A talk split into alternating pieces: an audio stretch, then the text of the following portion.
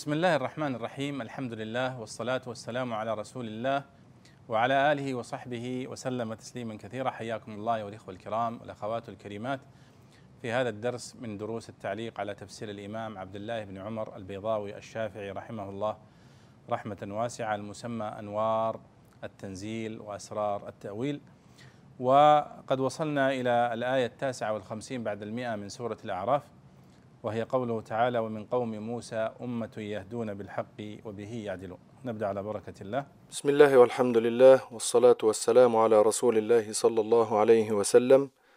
اللهم اغفر لنا ولشيخنا وللإمام البيضاوي وللمسلمين أجمعين. اللهم آمين.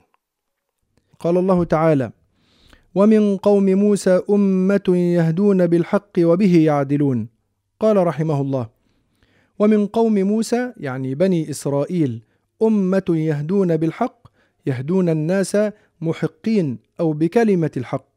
وبه وبالحق يعدلون بينهم في الحكم والمراد بها الثابتون على الإيمان القائمون بالحق من أهل زمانه أتبع ذكرهم ذكر أضدادهم على ما هو عادة القرآن. تنبيها على أن تعارض الخير والشر وتزاحم أهل الحق والباطل أمر مستمر. وقيل مؤمنو أهل الكتاب وقيل قوم وراء الصين. رآهم رسول الله صلى الله عليه وسلم ليلة المعراج فآمنوا به. نعم. آه هذه الآية فيها إنصاف لبني إسرائيل قوم موسى أنهم ليسوا كلهم على درجة واحدة من العصيان والانحراف. لأنه قد ذكر لنا كيف أنهم بعد أن غادر موسى إلى ميقات ربه كيف عبدوا العجل واتبعوا السامري وخالفوا أوامر موسى عليه الصلاة والسلام. لكن هناك أيضا منهم أناس صالحين ومستقيمون على أمر الله سبحانه وتعالى. فهنا يقول ومن قوم موسى يعني بني إسرائيل أمة يهدون بالحق يعني يهدون الناس محقين أو بكلمة الحق. وبه يعدلون أي يعدلون في بين الناس بالحكم بأمر الله سبحانه وتعالى. والمراد بها هنا الثابتون على الإيمان القائمون بالحق من أهل زمانه. قال البيضاوي أتبع ذكرهم ذكر أضدادهم على ما هو عادة القرآن تنبيها على أن تعارض الخير والشر وتزاحم أهل الحق والباطل أمر مستمر. وقيل مؤمنو أهل الكتاب. وقيل قوم وراء الصين ورآهم رسول الله صلى الله عليه وسلم ليلة المعراج فآمنوا به. والصحيح هو الأول يعني أنهم قوم أنهم من بني إسرائيل وهم قوم موسى عليه الصلاة والسلام وأن منهم صالحون ومنهم دون ذلك. كما هو الشأن في كل أمة من الأمم فإن فيها الصالح المطيع المنيب وفيها العاصي المنحرف. قال الله تعالى وقطعناهم اثنتي عشرة أسباطا أمما. وأوحينا إلى موسى إذ استسقاه قومه أن اضرب بعصاك الحجر فانبجست منه اثنتا عشرة عينا. قد علم كل أناس مشربهم وظللنا عليهم الغمام وأنزلنا عليهم المن والسلوى. كلوا من طيبات ما رزقناكم وما ظلمونا ولكن كانوا أنفسهم يظلمون. قال رحمه الله وقطعناهم وصيرناهم قطعا متميزا بعضهم عن بعض. اثنتي عشرة أسباط مفعول ثان لقطع فإنه متضمن معنى صير أو حال وتأنيثه للحمل على الأمة أو القطعة. أسباطا بدل منه ولذلك جمع. أو تمييز له على أن كل واحدة من اثنتي عشرة أسباط فكأنه قيل اثنتي عشرة قبيلة. وقرئ بكسر الشين وإسكانها. أمم على الأول بدل بعد بدل أو نعت أسباط وعلى الثاني بدل من أسباطا. وأوحينا إلى موسى إذ استسقاه قومه في التيه أن اضرب بعصاك الحجر فانبجست أي فضرب فانبجست. وحذفه للإيماء على أن موسى صلى الله عليه وسلم لم يتوقف في الامتثال. وأن ضربه لم يكن مؤثرا يتوقف عليه الفعل في ذاته. منه اثنتا عشرة عينا قد علم كل أناس كل سبط مشربهم وظللنا عليهم الغمام ليقيهم حر الشمس. وأنزلنا عليهم المن والسلوى كلوا أي قلنا لهم كلوا. من طيبات ما رزقناكم وما ظلمونا ولكن كانوا أنفسهم يظلمون سبق تفسيره في سورة البقرة. نعم. ثم يقول الله سبحانه وتعالى وقطعناهم اثنتي عشرة أسباطا أمما. يعني صيرناهم قطعا متميزا بعضهم عن بعض. قوم موسى عليه الصلاة والسلام. اثنتي عشرة أسباطا. يعني مفعول ثان لقطع. قطعناهم قطعناهم هذا المفعول به الأول. اثنتي عشرة هذا المفعول به الثاني. أسباطا هذا المفعول به آه، مفعول به الثاني. مفعول ثان لقطع يعني أسباط اثنتي عشرة أسباطا. فهو متضمن معنى صير يعني قطع متضمن معنى صير قال أو حال. اثنتي عشرة يعني تكون حال. ولماذا جاء مؤنثا؟ قال وتأنيثه للحمل على الأمة أو القطعة. وقطعناهم اثنتي عشرة قطعة أو اثنتي عشرة أمة. أسباطا هنا إعرابها أن تكون بدل أسباطا أمما بدل منه ولذلك جمع. أو تمييز له على أن كل واحدة من اثنتي عشرة بمعنى أسباط. والتمييز هو الذي يبين العدل إيش اسمه العدد. أو الكمية أو نحو ذلك. فكأنه قيل اثنتي عشرة قبيلة. والأسباط هم آه، فروع بني إسرائيل. يعني فروعهم. وقرئ بكسر الشين اثنتي عشرة وإسكانه. أمما على الأول بدل بعد بدل أو نعت لكلمة أسباط. أسباطا أمما. وعلى الثاني بدل من أسباط. وهي تحتمل كل هذه الإعرابات التي ذكرها البيضاوي رحمه الله تعالى. وأوحينا إلى موسى إذ استسقاه قومه في التيه أن اضرب بعصاك الحجر فانبجست منه اثنتي عشرة اثنتا عشرة عينا قد علم كل أناس مشربهم. انبجست هنا قال فضرب فانبجست. وحذفه للإيماء على أن موسى صلى الله عليه وسلم لم يتوقف في الامتثال. وأن ضربه لم يكن مؤثرا يتوقف عليه الفعل في ذاته. منه اثنتا عشرة عينا قد علم كل أناس يعني كل سبط من هذا من هؤلاء الأسباط. لأنه لما طلب منه قومه الماء فأمره الله سبحانه وتعالى أن يضرب حجرا من الأحجار هناك فانبجست منه عيون الماء على عدد بأسباط بني إسرائيل. اثنتي عشرة يعني عينا. وظللنا عليهم الغمام ليقيهم حر الشمس. وأنزلنا عليهم المن والسلوى أي هذا الطعام المن والسلوى. وقد مر في سورة البقرة وفي غيره. أي قلنا لهم كلوا من طيبات ما رزقناكم وما ظلمونا ولكن كانوا أنفسهم يظلمون. قال البيضاوي هنا سبق تفسيره في سورة البقرة. وهذا من منهج البيضاوي لأنه كتاب مختصر ومركز ومبني على اختصار العبارة بقدر الاستطاعة فالبيضاوي يحاول أن لا يكرر الكلام. فهذه القصة قصة موسى عليه الصلاة والسلام مع بني إسرائيل التي ذكر الله فيها المن والسلوى وهذه القصة ذكرها الله سبحانه وتعالى في سورة البقرة أيضا بتفصيل كهذا.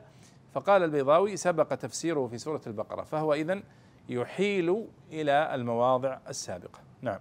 قال الله تعالى وإذ قيل لهم اسكنوا هذه القرية وكلوا منها حيث شئتم وقولوا حطة وادخلوا الباب سجدا نغفر لكم خطيئاتكم سنزيد المحسنين.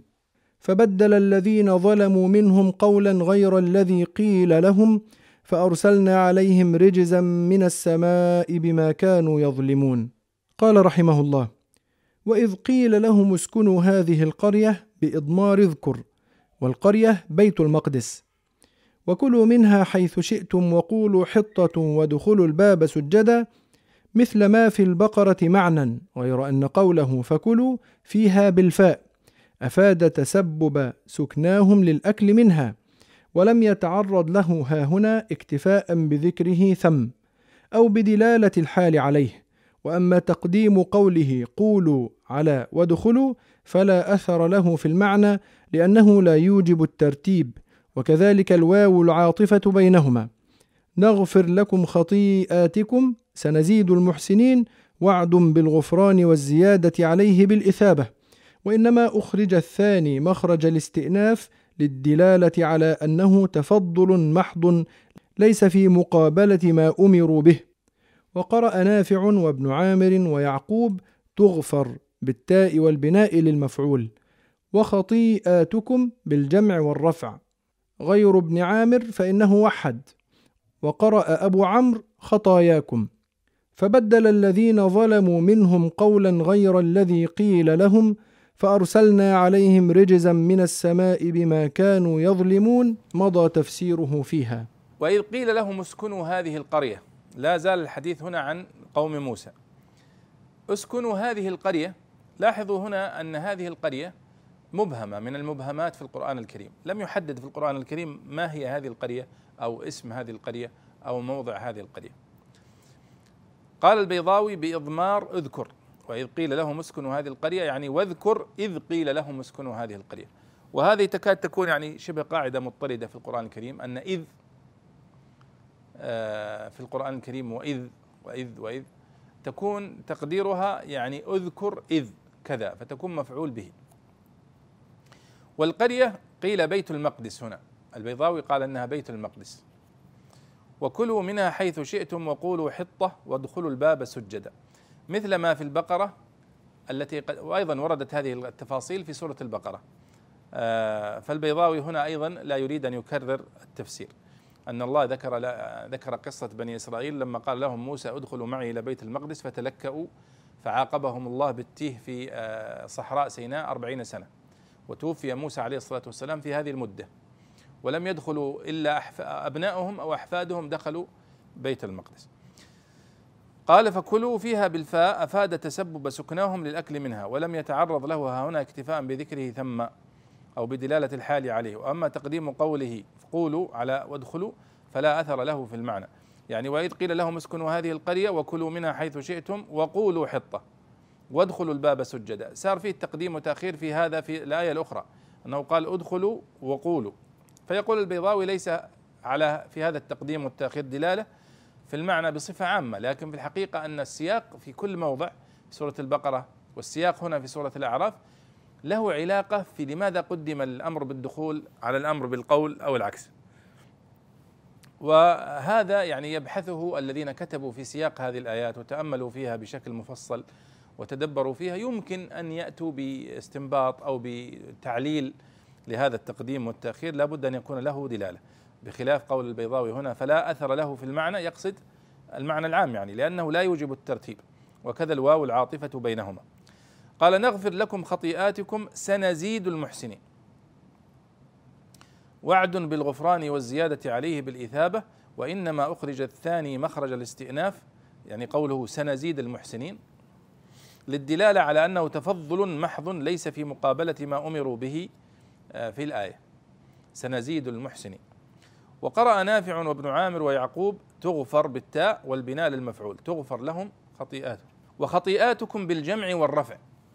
غير ابن عامر فإنه وحد وقرأ أبو عمرو خطاياكم. إذا يقول البيضاوي هنا قرأ نافع وابن عامر ويعقوب تغفر.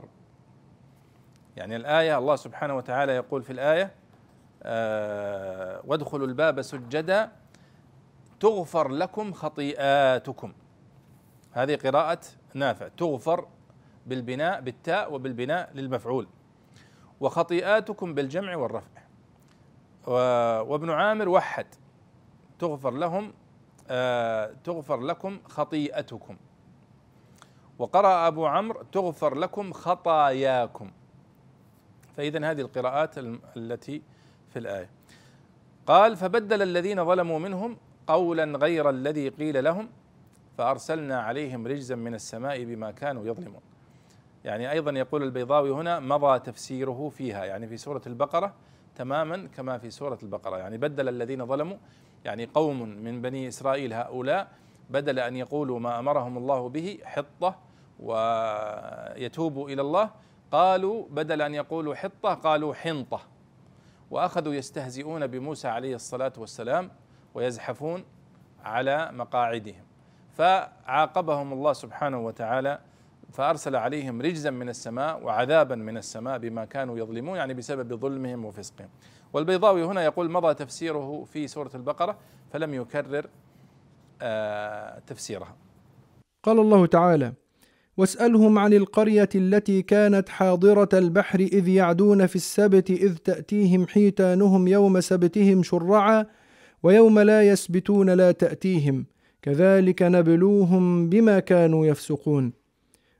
قال رحمه الله واسألهم للتقرير والتقريع بقديم كفرهم وعصيانهم والإعلام بما هو من علومهم التي لا تعلم إلا بتعليم أو وحي. ليكون ذلك معجزة عليهم. عن القرية عن خبرها وما وقع بأهلها التي كانت حاضرة البحر قريبة منه وهي أيلة قرية بين مدين والطور على شاطئ البحر وقيل مدين وقيل طبرية. إذ يعدون في السبت يتجاوزون حدود الله بالصيد يوم السبت وإذ ظرف لكانت أو حاضرة. أو للمضاف المحذوف أو بدل منه بدل الاشتمال. إذ تأتيهم حيتانهم ظرف ليعدون أو بدل بعد بدل. وقرئ يعدون وأصله يعتدون ويعدون من الإعداد. أي يعدون آلات الصيد يوم السبت وقد نهوا أن يشتغلوا فيه بغير العبادة. يوم سبتهم شرعا يوم تعظيمهم أمر السبت. مصدر سبتت اليهود إذ عظمت سبتها بالتجرد للعبادة. وقيل اسم اليوم والإضافة لاختصاصهم بأحكام فيه ويؤيد الأول أن قرئ يوم إثباتهم. وقوله ويوم لا يسبتون لا تأتيهم. وقرئ لا يثبتون من أثبت ولا يثبتون على البناء للمفعول بمعنى لا يدخلون في السبت وشرعا حال من الحيتان ومعناه ظاهرة على وجه الماء من شرع علينا إذ دنا وأشرف وقرب. كذلك نبلوهم بما كانوا يفسقون مثل ذلك البلاء الشديد نبلوهم بسبب فسقهم. وقيل كذلك متصل بما قبله أي لا تأتيهم مثل إتيانهم يوم السبت والباء متعلق بيعدون. نعم. هنا يقول الله سبحانه وتعالى واسألهم عن القرية التي كانت حاضرة البحر. الخطاب للنبي محمد صلى الله عليه وسلم يعني يقول اسأل اليهود الذين يعاصرونك يا محمد في المدينة عن أجدادهم الذين فعلوا هذا الفعل. وإلا فليس الذين آه، يعني دخل رفضوا أو دخلوا القرية أو الذين كانوا في القرية في زمن موسى أو بعد زمن موسى بقليل ليسوا هم الذين في عهد النبي صلى الله عليه وسلم لكنهم لأنهم أجدادهم فيؤمنون بما يعني بذلك فيعني السؤال لهم. فيقول واسألهم عن القرية التي كانت حاضرة البحر. اسألهم قال البيضاوي للتقرير والتقريع بقديم كفرهم وعصيانهم. كفر أجدادهم. والإعلام بما هو من علومهم التي لا تعلم إلا بتعليم أو وحي ليكون ذلك معجزة عليهم يعني آه الله سبحانه وتعالى قد أخبر النبي صلى الله عليه وسلم بكثير من قصص بني إسرائيل التي ربما بعضهم لا يعرفها، المعاصرون للنبي صلى الله عليه وسلم لا يعرفون هذه القصص عن أجدادهم. ولذلك ذكر الله في سورة النمل قال إن هذا القرآن يقص على بني إسرائيل أكثر الذي هم فيه يختلفون. عن القرية يعني عن خبرها وما وقع بأهلها التي كانت حاضرة البحر أي قريبة منه يعني مدينة ساحليه على البحر. قال البيضاوي وهي أيلة أيلة وأيلة بفتح الهمزة واللام بينهما ياء ساكنة هي مدينة على ساحل البحر الأحمر مما يلي الشام وقيل هي آخر الحجاز وأول الشام وتعرف اليوم باسم العقبة وهي ميناء الأردن أو ميناء أردني اليوم على رأس خليج آه، يضاف إليها اسمه خليج العقبة يعني هذا هو ذكر المفسرين والجغرافيين لها وإن كانت في القرآن الكريم مبهمة كما تلاحظون هنا واسالهم عن القرية. أي قرية؟ ما ذكرها الله في أي موضع في القرآن الكريم. لكنه هنا أبهمها. لكن المفسرين يذكرون أنها هي آه، مدينة العقبة أو أيلة. وقيل مدين وقيل طبرية وقيل أن مدين والعقبة متقاربة يعني كلها على ساحل البحر الأحمر في أعلاه في جهة الشام. وأما طبرية فهي مدينة أيضا من بلاد الشام سميت بذلك لطيباريوس أظن أحد ملوك الروم هو الذي بناها. فنسبت إليه. قال إذ يعدون في السبت إذ يعدون في السبت يعني كانوا يتجاوزون حدود الله بالصيد يوم السبت.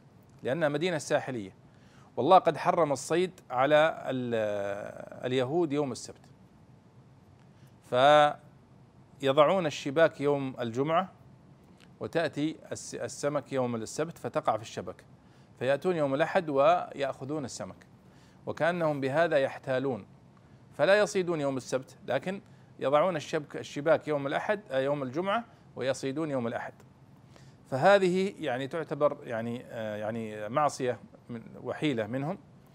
فالله قال واسألهم عن القرية التي كانت حاضرة البحر يعني مدينة الساحلية إذ يعدون في السبت يعني يتجاوزون حدود التي حدها الله لهم في يوم السبت إذ تأتيهم حيتانهم يوم سبتهم شرعا ويوم لا يسبتون لا تأتيهم. يعني هذا ابتلاء من الله سبحانه وتعالى لأن تأتيهم حيتانهم يعني يوم السبت بشكل غزير جدا. إذ تأتيهم حيتانهم شرعا يعني على سطح الماء وقريبة جدا منهم ابتلاء من الله. ويوم لا يسبتون لا تأتيهم يعني كل بقية أيام الأسبوع فإنه لا يأتي فيها سمك. ويعدون يعني يعتدون ويعدون من الإعداد يعدون آلات الصيد. هناك قراءة يعدون ويعدون. آه، وقد نهوا أن يشتغلوا في يوم السبت بغير العبادة.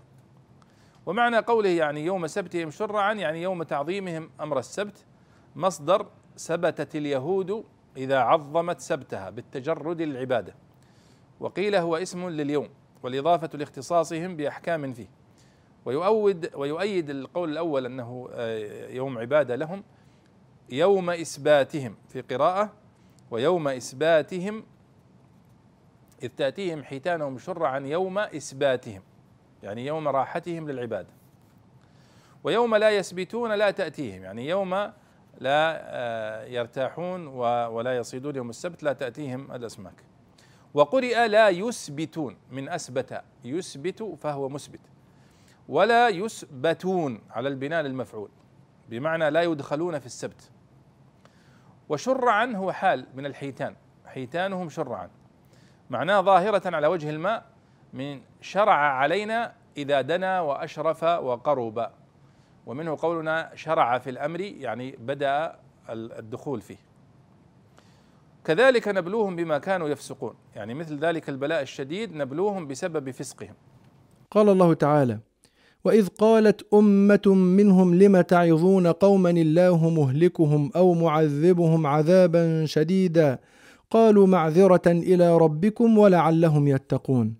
فلما نسوا ما ذكروا به أنجينا الذين ينهون عن السوء وأخذنا الذين ظلموا بعذاب بئيس بما كانوا يفسقون. فلما عتوا عما نهوا عنه قلنا لهم كونوا قردة خاسئين. قال رحمه الله وإذ قالت عطف على إذ يعدون. أمة منهم جماعة من أهل القرية. يعني صلحاؤهم الذين اجتهدوا في موعظتهم حتى أيسوا من اتعاظهم.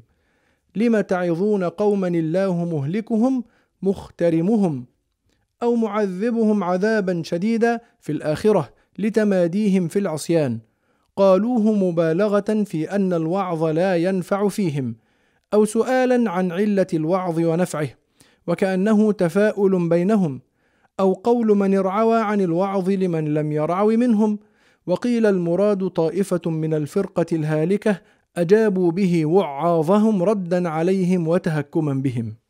قالوا معذرة إلى ربكم جواب للسؤال أي موعظتنا إنهاء عذر إلى الله تعالى حتى لا ننسب إلى تفريط في النهي عن المنكر.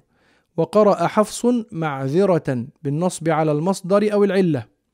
أي اعتذرنا به معذرة أو وعظناهم به معذرة. ولعلهم يتقون إذ اليأس لا يحصل إلا بالهلاك. فلما نسوا أي تركوا ترك الناس ما ذكروا به ما ذكرهم به صلحاؤهم. أنجينا الذين ينهون عن السوء وأخذنا الذين ظلموا بالاعتداء ومخالفة أمر الله تعالى. بعذاب بئيس شديد فعيل من بؤس يبؤس بؤسا إذا اشتد. وقرأ أبو بكر بيأس على فيعل كضيغم وابن عامر بئس بكسر الباء وسكون الهمزة على أنه بئس كحذر كما قرئ.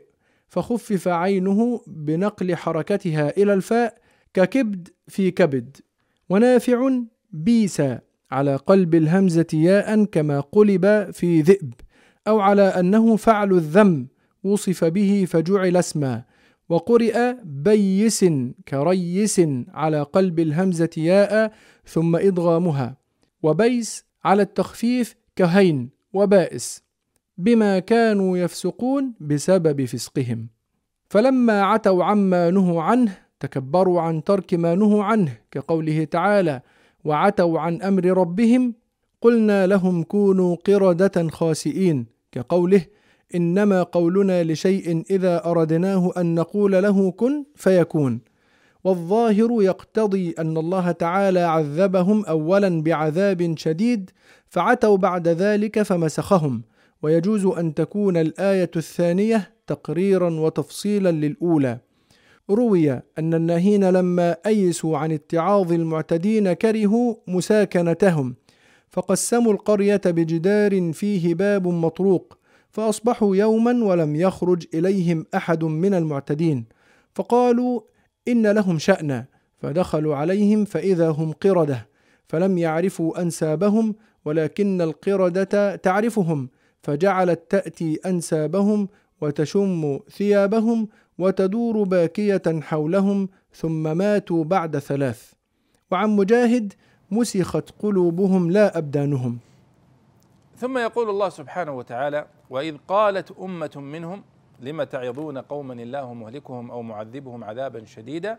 قالوا معذرة إلى ربكم ولعلهم يتقون. يعني إذ قالت يعني عطف على إذ يعدون في السبت.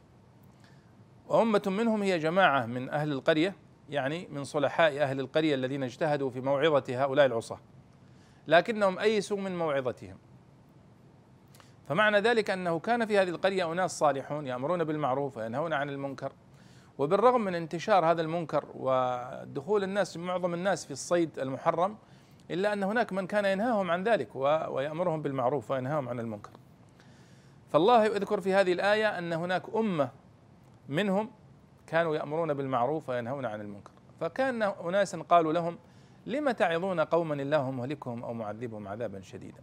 يعني أنتم تأمرون بالمعروف وتنهون عن المنكر. أناس عصاة قساة لا يستجيبون. فقال لهم هؤلاء الآمرون بالمعروف معذرة إلى ربكم. لعلنا يعني نسقط آه، التكليف الذي علينا ونبرئ ذمتنا أمام الله سبحانه وتعالى. وهذا هو الذي ينبغي على كل آمر بالمعروف ونهي عن المنكر أن يبذل جهده في الأمر بالمعروف والنهي عن المنكر بالكلمة الطيبة والأسلوب الحسن. فيكون بهذا قد أبرأ ذمته أمام الله سبحانه وتعالى كما فعل هؤلاء. ولذلك انظروا كيف كانت النتيجة. قال أو معذبهم عذابا شديدا في الآخر لتماديهم في العصيان. قالوا معذرة إلى ربكم. هذه قراءة. جواب للسؤال. أي موعظتنا إنهاء عذر إلى الله تعالى حتى لا تنسب أو لا ننسب إلى تفريط في النهي عن المنكر. وقرأ حفص معذرة بالنصب على المصدر أو العلة. قالوا يعني معذرة. يعني فعلنا ذلك معذرة أو من أجل طلب المعذرة. أي اعتذرنا به معذرة أو وعظناهم به معذرة إلى الله. ولعلهم يتقون إذ اليأس لا يحصل إلا بالهلاك انظر ماذا كانت النتيجة. قال فلما نسوا ما ذكروا به أنجينا الذين ينهون عن السوء وأخذنا الذين ظلموا بعذاب بئيس بما كانوا يفسقون. يعني تركوا ترك الناس هؤلاء العصاة من بني إسرائيل. تركوا ما ذكروا به ما ذكرهم به الصالحون.